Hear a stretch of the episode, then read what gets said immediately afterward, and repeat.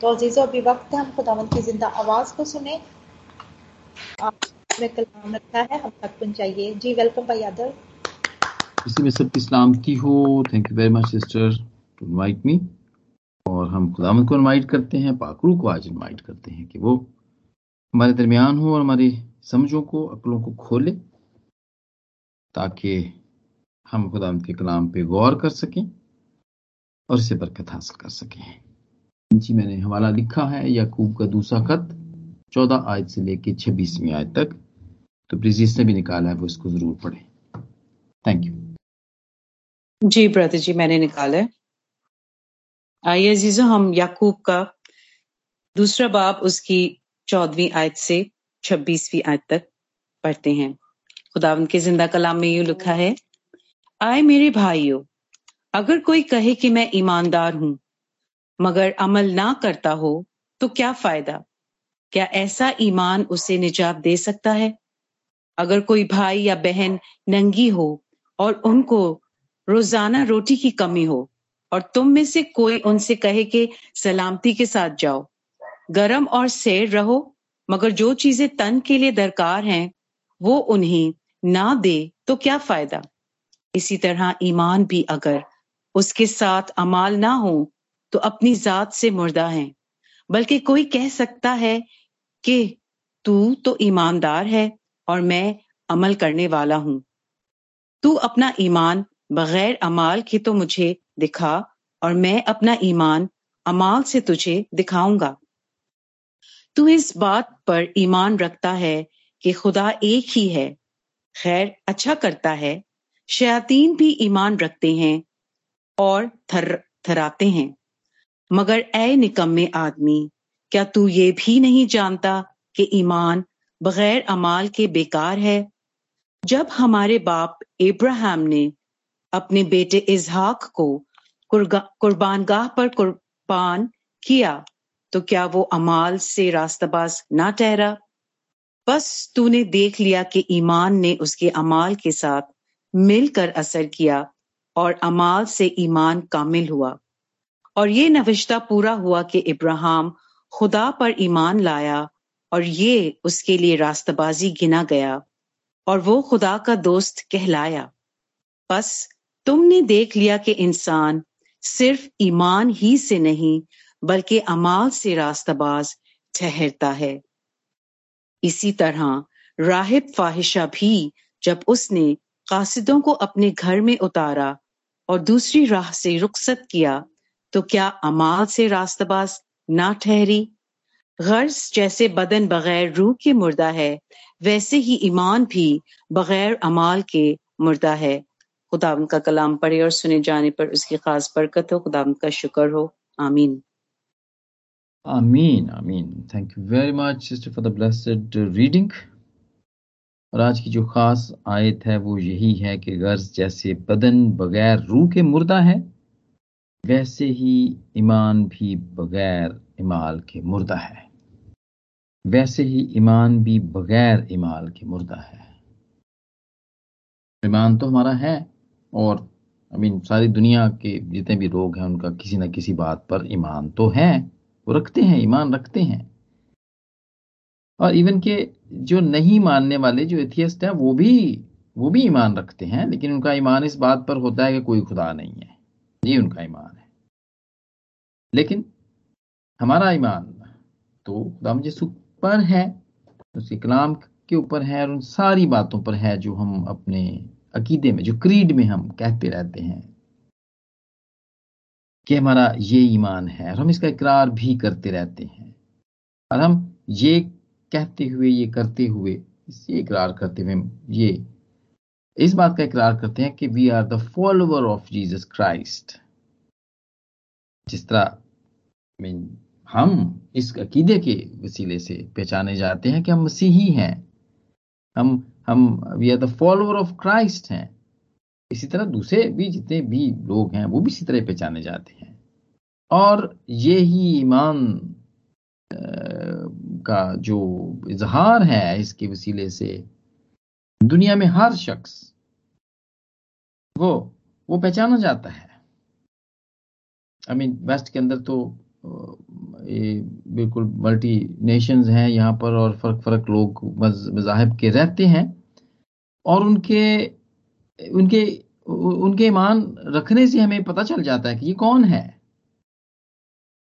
या जैसे वो पोर्ट्रे करते हैं। जैसे अपने आप को वो दिखाते हैं तो पता चल जाता है कि हम हम उनको पहचान जाते हैं। जैसे कि हिंदू भाई हैं, वो खास उनके खास दिन है, या बहुत सारे ऐसे लोग भी हैं कि जो बिल्कुल अंडे नहीं खाते हैं, या फिर वो गोश्त नहीं खाते हैं बिल्कुल भी। दे आर वेजिटेरियंस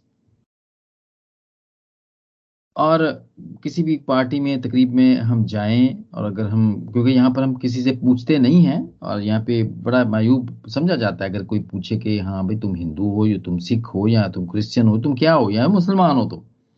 यहाँ पे पूछा नहीं जाता है। लेकिन जो जैसा वो एक्ट करते हैं, जैसे वो करते हैं, उनसे हमें पता चल जाता है।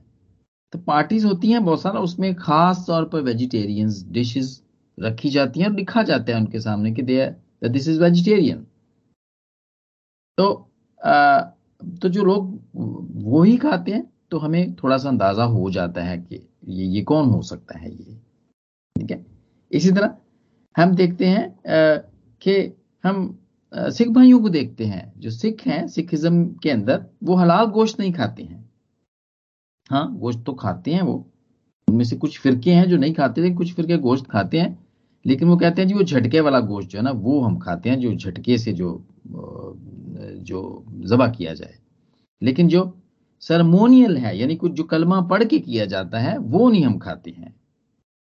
क्योंकि वो उनके नज़दीक ठीक नहीं है और वो इसके वसीले से पहचाने जाते हैं।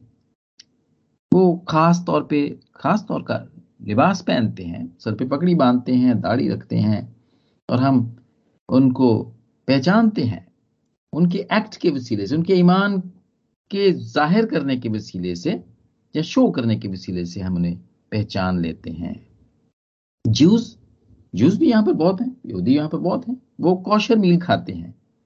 यानी ये खास मील है ये, और ये ये वो मील है जिसका ज़िक्र अहबार के ग्यारहवें बाब में लिखा हुआ है कि क्या चीज़, कौन से, क्या खाना है और क्या नहीं खाना है। जितनी बातें उसके अंदर लिखी हुई वो उनसे पहचाने जाते हैं और सर के ऊपर छोटी सी एक टोपी पहनते हैं। आ, वो उसके वसीले से। हमें हम उन्हें जानते हैं कहा ये जू है। और वो ईजान उनकी भी ईजान है एक। और वो क्या है? इस्तिशना के छठे बाब की चौथी आयत है वो जिसमें वो वो वो बिल्कुल उन, उनका मतन भी ऐसा ही है कि सुना इसराइल खुदावंद तुम्हारा खुदा एक ही खुदावंद है। तो अपने सारे दिल, अपनी सारी जान, अपनी सारी ताकत से खुदाबंद अपने खुदा से मोहब्बत रख। यानी कि लबदा love the Lord your God with all your heart and with all your soul and with all your mind. ये उनका इजहार है ईमान का। वो शो करते हैं इस बात को। और यही बात मत्ती के बाईसवें बाप की सैंतीसवीं आयत में खुदाम यसु ने भी कही थी यही जब एक किसी ने खुदाम से पूछा, हुक्म के क्या है हुक्म? हमारे लिए क्या हुक्म है? तो उसने फिर यही वाली, यही बात खुदावंद ने इस के छठे बाप की चौथी आयत को रिपीट किया था बताया था। लेकिन इसके साथ एक और भी हुक्म दे दिया था कि तो अपने पड़ोसी को अपनी मानद, जान और उससे मोहब्बत रख। तो ये सब लोग पहचाने जाते हैं, इसी तरह पहचाने जाते हैं। जो ये करते हैं, अपने अपने उठने, बैठने से, रहने, सहने से, खाने, पीने से ये पहचाने जाते हैं। जी मेरे प्यारे बहनों और भाइयों खुदा का कलाम जो आज हमने पढ़ा, याकूब जो कि खुदा यसु का छोटा भाई था और उसका शागिर्द भी था, ये लेटर उसने लिखा है और उन कलीसियों के लिए लिखा है। जहाँ पे बहुत सारे मसले मसाइल थे क्योंकि मसले मसाइल तो तब भी थे और अब भी हैं। और उसमें ये बात भी थी वो ईमान की और इमाल की बात भी थी जो कि खुदामंद भी खुदाम यसु भी यही कहा करते थे कि फकीर और फरीसियों को कहा करते कि कहा करते थे कि तुम जो तुम कहते हो तुम करते नहीं हो। तुम सफेदा फिरी हुई कब्रें हो क्योंकि तुम खुद तो लोगों को तो, तो कहते हो। कि तुम दया यकी दो, जीरे पे, पुदीने पे, सब पे दो और खुद तुम देते नहीं हो। तो एक्ट नहीं करते थे वो। उन अपने ईमान के मुताबिक वो एक्ट नहीं करते थे। और यही बात याकूब भी सारी कलीसियाओं को, दुनिया की सारी कलीसियाओं को लिखता है वो। और वो इस बात की निशानदही करता है कि अगर हम ईमान रखते हैं तो फिर हमने एक्ट भी करना है। और अगर हम अमल नहीं करते हैं तो फिर जो हमारा फेथ है इट्स डेड फेथ तो मसीही नहीं है फिर वो। इसका ये मतलब है कि मसीही नहीं है। कुछ और तो हो सकते हैं लेकिन मसीही नहीं हो सकते। सो so, सिर्फ़ ईमान रखना ही काफ़ी नहीं है। वो इस बात पे ज़ोर देता है। और जब फिर हम एक्ट नहीं करते अपने ईमान के मुताबिक तो फिर हमारा नाम ईमानदारों की लिस्ट से कट जाता है। फिर हम क्राइस्ट में इन नहीं होते हैं, बल्कि क्राइस्ट आउट हो जाते हैं जब। फिर ये है, क्राइस्ट आउट हो जाते हैं हम। क्योंकि जब क्राइस्ट इन है तो वो सब कुछ ही होगा जो होता रहा। जब यीशु इस ज़मीन के ऊपर थे और जब वो काम, वो हमेशा ही काम, वो तो बड़े बिज़ी रहा करते थे। वो काम करते रहते थे। कितना काम? इतना काम कि वहाँ पे लिखा है कि उनको खाना खाने की फुर्सत भी नहीं मिलती थी, मरकज के छठे बाप की कथीसवीं आयत में। वो बिल्कुल चुप करके बैठते नहीं थे, आराम से बैठे हुए नहीं रहते थे। और यही क्राइस्ट है। जब हमारे अंदर है जब हम उसके ऊपर ईमान रखते हैं, जब हम किरार करते हैं उसका कि हाँ वो है, हमने उसको कबूल किया है, उसने हमें चुना हुआ है तो फिर हम भी आराम से नहीं बैठ सकते। जी मेरे प्यारे बहनों और भाइयों, आज के हवाले में भी यही पढ़ा गया है, सुना गया है कि ईमान बगैर अमल के फायदामंद नहीं है, क्योंकि ऐसा ईमान हमें फ़ायदा नहीं दे सकता। क्योंकि इमाल यानी काम जो है वो, ईमान के मुताबिक, वो ईमान के साथ मिलकर काम करता है और इसे कामिल कंप्लीट करता है, ईमान को कंप्लीट करता है। सो हमारा जो ईमान है, जब तक हम उसके मुताबिक अमल नहीं करते, उस वक्त तक हम मुकम्मल मसीही नहीं होते हैं। और बड़ी पाकलाम के अंदर हमें ईमानदारों की मिसाल मिलती है और वो हिब्रू अलेवन के अंदर है ब्रानियों के ग्यारहवें बाप के अंदर एक लंबी लिस्ट है ईमानदारों की। और उस, और भी बहुत सारी हैं जो कि इब्रानियों के मुसन्फ ने कहा कि अब और मैं क्या बयान करूँ? कहा, जगह ही नहीं है, वक्त ही नहीं है। उसने कहा, जी, मैं और किस किस किस किस ईमानदारों की मैं, कि मैं यहाँ पे बात करूँ? वो इतना वो तफसील से बताना चाहता है, लेकिन जगह नहीं है। वो कहता है, और एक लंबी लिस्ट है, जिसे हम जान सकते हैं। और ईमान? ईमान तो बिल्कुल इसी तरह है कि जिससे हम, जैसे कि हिब्रू अलेवन थ्री के अंदर है, कि ईमान ही से हम जान लेते हैं कि आलम खुदा के कहने से बने हैं। ये नहीं कि जो कुछ नज़र आता है जाहिरी चीज़ों से बना है। ये ये ईमान है हमारा ये खुदा ने बनाए हुए हैं, ये ऐसे ही नहीं बन गए ठीक है, उसकी बड़ी अच्छी डेफिनेशन भी इसी के अंदर बताई जाती है कि उम्मीद की हुई। ईमान जो है ईमान, उम्मीद की हुई चीज़ों का एतमाद और अनदेखी चीज़ों का सबूत है कि जो कुछ बना है वो खुदा ने ही बनाया है। जी।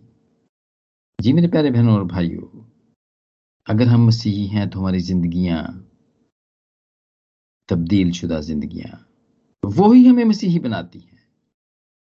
और तब्दील शुदा जिंदगियाँ एक्ट करती हैं, काम करती हैं। काम करती हैं। जी, ईमान बता देते हैं। और वो फिर हमारे ईमान को भी वही कामिल करती हैं। और ये कामिल करने वाला कौन है? ये कामिल करने वाला तो यीशु है। जैसे वो अपने कामों से कामिल हुआ, वैसे ही हम फिलिपियों के दूसरे बाप की नामी आदमी इसकी मिसाल देखते हैं कि क्या होता है, वो किस तरह कामिल हुआ। इस वास्ते खुदा ने भी उससे बहुत सर बुलंद किया और उसे वो नाम बख्शा जो सब नामों से आला है। ताकि यस्सु के नाम पर हर गुट ना झुके। खा आसमानियों का हो, खा जमीनियों का, खा उनका जो ज़मीन के नीचे है। आसमान पर फरिश्ते हैं, ज़मीन के नीचे द वंस हु आर जो जो डेड हैं, वो भी हैं, और दूसरी और दूसरी भी हैं भी मखलूक नीचे ही है। हम देखते हैं जो उनका जो ज़मीन के नीचे हैं। और फिलिपियों के दूसरे बाप की ग्यारहवीं आयत में ये लिखा, और खुदा बाप के जलाल के लिए हर एक ज़ुबान इकरार करे कि मसीह, कि यसु मसीह खुदाबंद है। ये इकरार करे कि ही इज़ अ गॉड जिसके ऊपर हमारा ईमान है, और जिसके हुक्मों पर हमें अमल करना चाहिए। तो एक बड़ी अच्छी कोटेशन मैंने पढ़ी है यहाँ पर, और किसी बुज़ुर्ग ने लिखी और मुझे ये बहुत अच्छी लगी और मुझे बरकत भी मिली इससे। और उसमें ये लिखा कि God has a name and he has given to Jesus यानी खुदा का नाम, खुदा का नाम है, लेकिन उसने वो नाम, अपना जो नाम है ना, वो यसु को दे दिया है। और अब जीसस इज़ अ गॉड अब यसु ही खुदा है, जो यहाँ पर हम, फिलिपियों के दूसरे बाप की ग्यारहवीं आयत में देखते हैं, वो यही बात है। और खुदा बाप के जलाल के लिए हर एक ज़ुबान इकरार करे कि यसु मसीह खुदाबंद है। मालिक है वो, गॉड है वो। जी मेरे प्यारे बहनों, भाइयों, एक मसीह के लिए इमाल, ईमान के साथ उसे एक ताज देता है। और कैसा ताज देता है जो कभी मुरझाने का नहीं है? बड़ा अच्छा ताज है ये। यकूब के पहले बाप की बारहवीं आयत में भी इसका ज़िक्र किया गया है और ताज के बारे में वो है जो कि आजमाइश की बर्दाश्त करते हैं। लिखा है कि मुबारक है वो शख्स जो आजमाइश की बर्दाश्त करता है, क्योंकि जब मकबूल ठहरा तो ज़िंदगी का वो ताज हासिल करेगा जिसका खुदाबंद ने अपने मोहब्बत करने वालों से वादा किया है। जी, यहाँ पे हम देखते हैं ज़िंदगी का ताज। यहाँ पे ये है, ये इनाम है और ये ताज सिर्फ़ यही ताज नहीं है, और भी हैं। फिलिपियों के चौथे बाप की पहली आयत में और तसलानिकियों के दूसरे बाप की उन्नीसवीं आयत में भी एक ताज है और वो ताज है उम्मीद, खुशी और फख्र का ताज है। फिर एक और भी ताज है और वो ताज है रास्तबाजी का ताज है। दूसरा तमोती चौथा बाब और उसकी आठवीं आयत में है। रसूल जब जाता है तो वो जब खत्म कर रहा होता है अपने सफ़र को तो वो इस बात को बयान करता है रास्तबाजी के ताज के बारे में बताता है। फिर एक जलाल का ताज भी है क्राउन ऑफ़ ग्लोरी ये भी है, पहले पतरस के पाँचवें बाब की चौथी आयत में। हम इसको देखते हैं। ज़िंदगी का ताज। जी, ये मुकाशवा में भी है। दूसरे बाब की दसवीं आयत में हम देखते हैं। ज़िंदगी का ताज, उसमें भी, उस इसमें भी लिखा हुआ है। ये ये ताज है डिफरेंट क्राउन हैं यहाँ पर, जो कि उन मसीहों के लिए हैं, जो कि अमल, अपने ईमान के मुताबिक अमल भी करते हैं। जी मेरे प्यारे बहनों, भाइयों, हम कैसे पहचान सकते हैं कि हमारा जो जो जो ईमान है, हम उसके मुताबिक अमल करते हैं? या हम जो, जा अमल कर रहे होते हैं, हम कैसे उनको पहचान सकते कि they are they are in Christ ji. वो पहला इसमें हम देखते हैं पहला पॉइंट ये है कि हम उनको कैसे रिकग्नाइज कर सकते हैं और वो ये है कि वो अपनी रूह को आ, वो उसको रजाते रहते हैं। दे फ़ीड देयर स्पिरिट बदन के साथ साथ वो अपनी रूह का ख्याल भी रखते हैं। किस तरह? और ये अमल है। ये एक अमल है। अमल के बगैर ये नहीं हो सकता है कि वो अपनी रूह का भी ख्याल रखें। और इसका हवाला हम देखते हैं। और यही बात, ये वही बात है जो कि जब अबलीस ने खुदाम यीशु को आजमाया तो उसने भी यही बात कही थी और खुदावन ने उसके जवाब में कहा था कि आदमी सिर्फ़ रोटी ही से ना जीता रहेगा, बल्कि हर उस बात से जो खुदा के मुँह से निकलती है। यानी कि कलाम। ये रूह को रजाने की या फ़ीड करने की बात है, वो उसका कलाम है, जो कि रजाता है। और युना के आठवें बाप की इकतीसवीं आयत में तब यीशु ने कहा कि जो मेरे कलाम पर कायम रहेगा तो हकीकत में मेरा शागिर्द होगा। जब एक मसीही ईमान अपने ईमान के मुताबिक अमल करेगा तो हम देखेंगे कि उसकी रूह मज़बूत होगी, तरोताजा होगी, वो कमज़ोर नहीं होगी वो। बल्कि वो ताकतवर होगी स्ट्रांग होगी वो। जी, मरकज के ग्यारहवें बाप की तेईसवीं आयत में हम देखते हैं कि जो कुछ, जो यहाँ पे एक एक एक मिसाल दी गई, कलाम के बारे में कि जो जो कलाम जो कलाम अंदर से, जो अगर कलाम अंदर है तो कलाम ही बाहर निकलेगा। और अगर कलाम अंदर नहीं है तो फिर जो कुछ अंदर है वो ही बाहर निकलेगा। बत्ती के पंद्रहवें बाप की अठारहवीं आयत में भी इसका ज़िक्र है। अब फिर हम देखते हैं, मेरे प्यारे बहनों, भाइयों, एक मसीही अपने अमल जो एक्ट करेगा तो वो किस तरह करेगा? वो अपनी सोचों को कंट्रोल करने वाला होगा वो। अपनी थॉट्स को कंट्रोल उसकी उसकी जो सोचे हैं वो उसके कंट्रोल में होंगी। और ये हमारा मॉडल पालूस रसूल हमें ये बताता है, जो कि हमारा मॉडल भी है। दूसरे ग्रंथियों के दसवें बाप की पांचवी आयत में वो इसका ज़िक्र करता है, और वो खुद भी इसकी प्रैक्टिस किया करता था। वहाँ पे लिखा है कि चुनाचे हम तस्वरात और हर एक ऊँची चीज़ को जो हमें खुदा की पहचान के बर खिलाफ सर उठाए हुए हैं, ढा देते हैं। और हर एक ख्याल को कैद करके मसीह के फमबरदार बना देते हैं। ये इसकी प्रैक्टिस थी।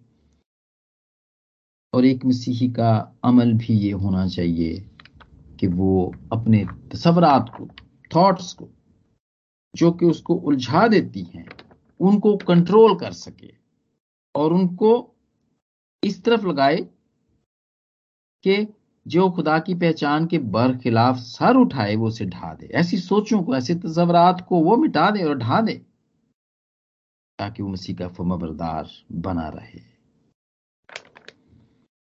और फिर एक ईमानदार, एक मसीही ईमानदार ये एक्ट भी करता हुआ हमें नज़र आएगा कि वो अपने दिल से खुदावंद की सताइश में लगा रहे।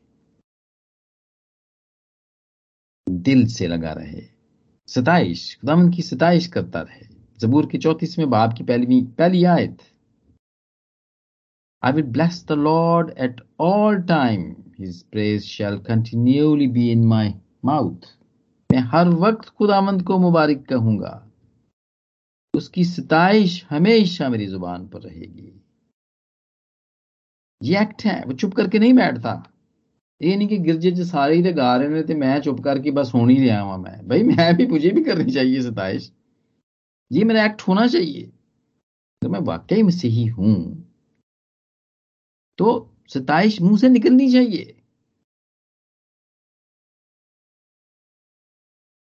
और फिर रू से मसीही अमल करने वाला मसीही ईमान रखने वाला मसीही रू से दुआ करेगा, दिल से दुआ करेगा। और इस ग्रुप में ऐसा होता है, जब आप लोग दुआ करते हैं, खासतौर पर सिस्टर बल्कीस बहुत दफ़ा ये कहती है जी, हम सब मिलकर दुआ करेंगे। रू से दुआ होती है, वो रू से दुआ करेगा। और बिल्कुल इंतज़ार नहीं करेंगे कि हूँ जी मुना जाता अंदर ही हूँ बेर रिक्वेस्ट दली कह दिता है तो हूँ पता नहीं कौन करेगा। ये मिसाल है एक। जी।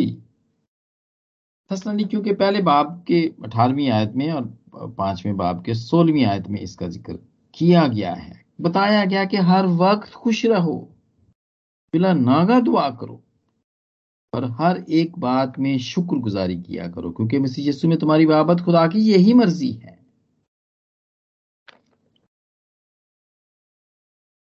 ये एक मसीही का एक्ट जिससे वो पहचाना जाता है कि उसके अंदर यसु है, क्राइस्ट इन है, वो सताइश करने से अपने आप को बाज नहीं रख सकता।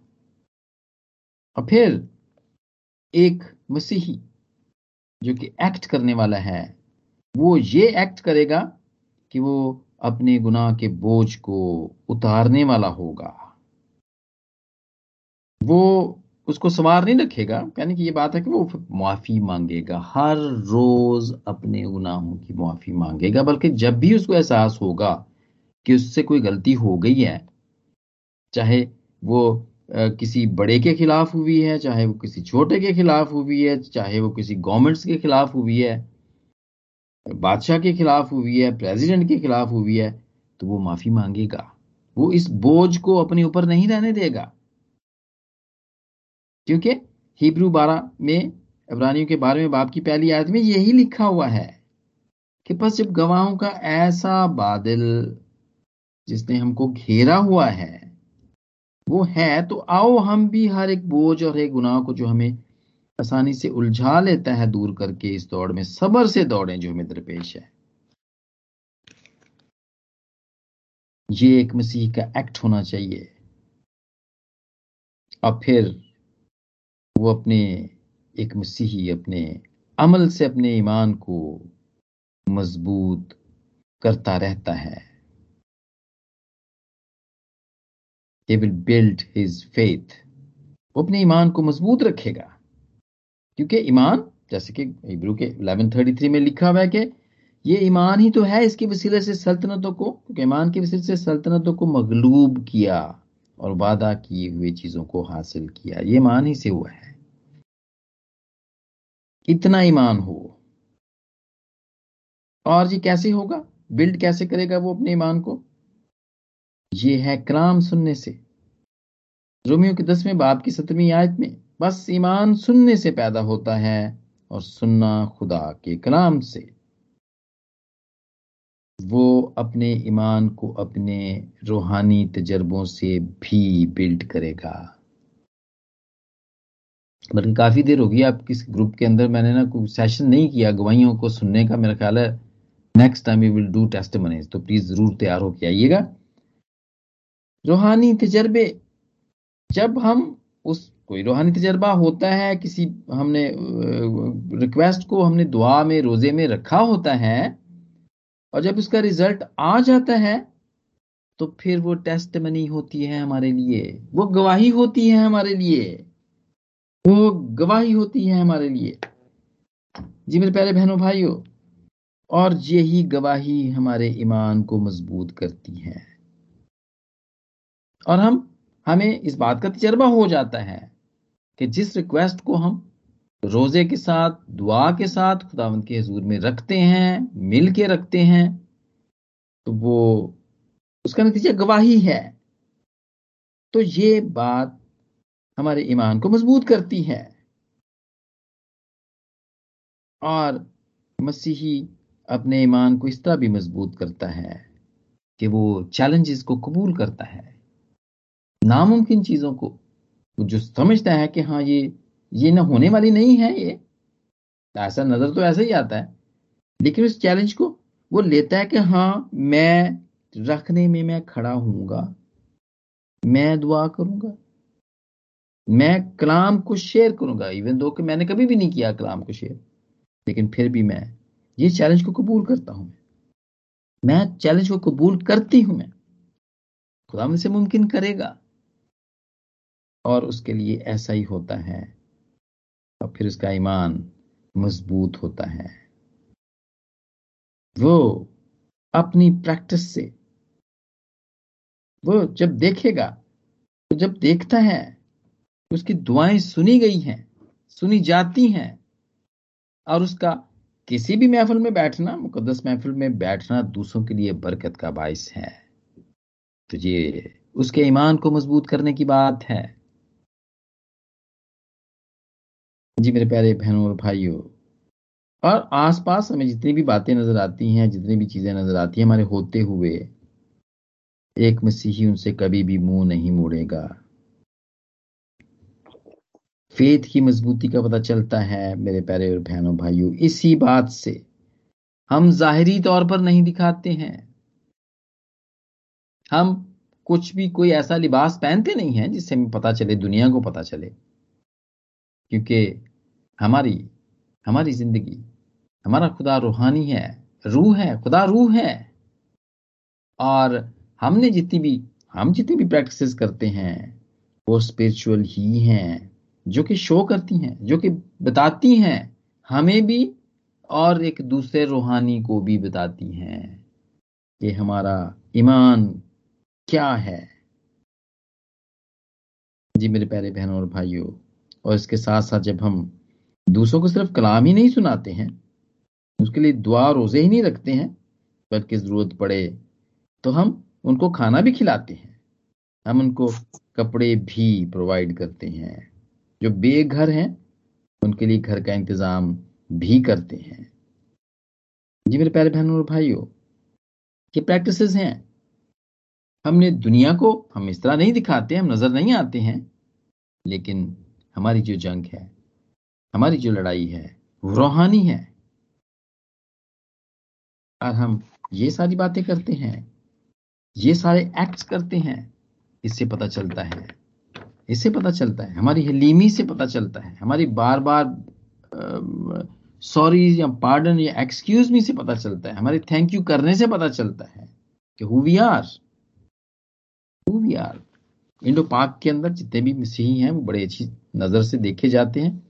इस इस वे में देखे जाते हैं कि उनको पता है कि इनके अंदर ज़्यादातर टीचर्स हैं।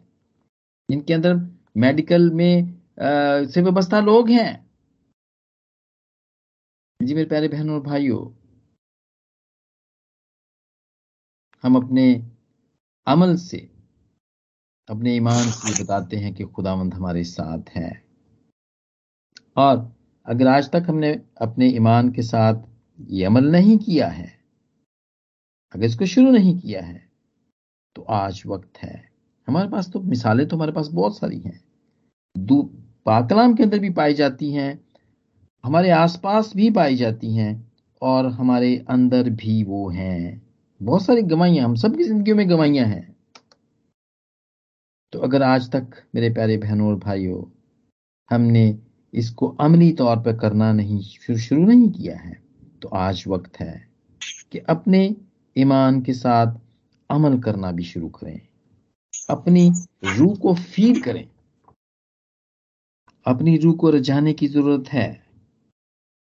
जी, अपनी सोचों को कंट्रोल करने की ज़रूरत है। अपने मुँह से खुदावंत की सताइश करने की ज़रूरत है।